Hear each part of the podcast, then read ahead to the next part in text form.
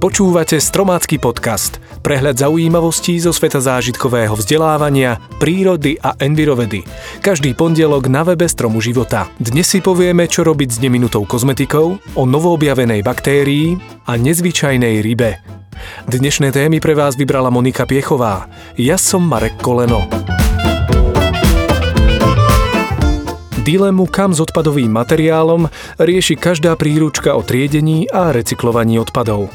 Čo ale v prípade, ak sa v obaloch ešte nachádzajú zvyšky kozmetiky, ktorá nie je úplne prírodná? Do zberných nádob na plast alebo sklo, poloplné fľaštičky a tuby nepatria. Dobré je ich najprv zbaviť obsahu, aby sa dal aspoň obal znova zhodnotiť recyklovaním. Tuhú kozmetiku ako make-up či očné tiene treba vysypať a zvyšky krémov možno dať do papierovej vreckovky a tak vyhodiť. Nespotrebovanú tekutú kozmetiku treba vliať do jednej pevnej uzavretej fľaše, aby tieto látky neunikali do prostredia a až tak vyhodiť do komunálneho odpadu.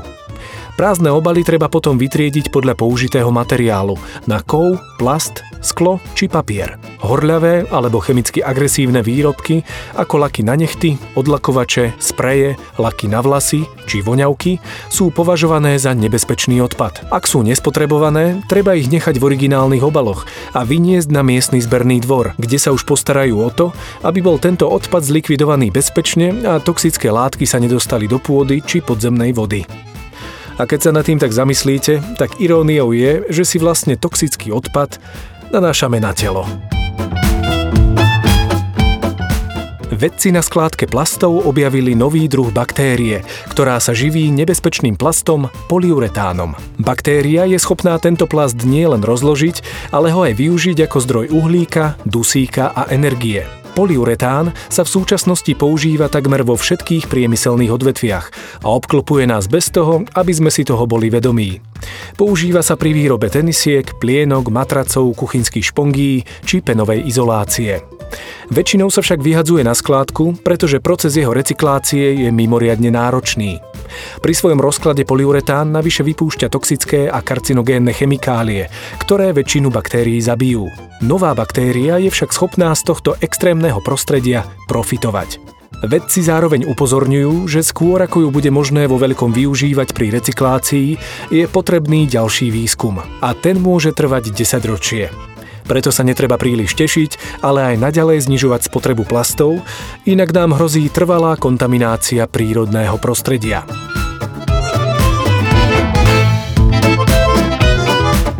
Majú hlavu ako kôň, chvost, ktorým sa môžu pridržiavať ako opice a samčeky na bruchu vak ako klokany. Rovnako ako chameleóny pohybujú každým okom samostatne, a to aj rôznymi smermi. Sú to však ryby, aj keď sa volajú morské koníky. Obývajú všetky moria od Kanady až po Tasmániu, dokonca aj Severné more. Sú červené, čierne i žlté, bodkované, pásikavé, fľakaté, s ovisnutým bruchom, aj štíhle ako steblo morskej trávy. Najmenší druh koníka meria 16 mm, zatiaľ čo najväčší vyše 30 cm. Keď sa cítia byť ohrozené, pritisknú si hlavku k hrudi a prichytia sa k nejakej rastlinke. Nie je to veľmi účinná ochrana, ale morské koníky nemajú takmer nejakých prirodzených nepriateľov. Tým najhorším je človek. V oblastiach juhoazijských pobreží sú súčasťou ľudovej kuchyne a zároveň žiadaným artiklom tradičnej ázijskej medicíny. Vysušené a posekané či na prášok zomleté koníky vraj vyliečia skoro všetko. Pri mnohých pobrežiach počty týchto zvláštnych rybiek výrazne poklesli, aj kvôli likvidácii ich prirodzeného životného prostredia a v dôsledku znečistenia vôd. Nuž, a nebol by to človek, keby sa nesnažil chovať koníky aj v akváriách. V tomto umelom prostredí sa im však zväčša nedarí, pretože sú vystresované a tým pádom aj náchylné na choroby, pri ktorých im človek zatiaľ nevie pomôcť. Takže život týchto rozprávkových stvorení nie je ani zďaleka príjemnou rozprávkou. TRIS princípy. Pomôžte vašim deťom pochopiť, ako veci fungujú a vytvorte si spolu s nimi vlastný vynález. Dnes si povieme viac o princípe odčlenenie. Zvykli sme si príjmať niektoré veci ako súbor neoddeliteľných častí, napríklad, že pes šteká, motor hučí. Niekedy je však výhodnejšie použiť len určitú vlastnosť nejakého predmetu. Napríklad zvuk štekajúceho psa možno využiť ako zvukový alarm na odstrašenie lupiča. Ďalšou možnosťou, ako uplatniť princíp odčlenenia je, že ak nám nejaká časť celku vadí, tak sa ju pokúsime vylúčiť.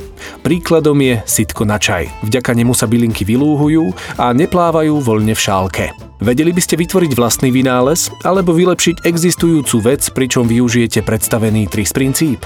Skúste o tom s vašimi deťmi porozmýšľať a dajte nám vedieť, či ste boli úspešní.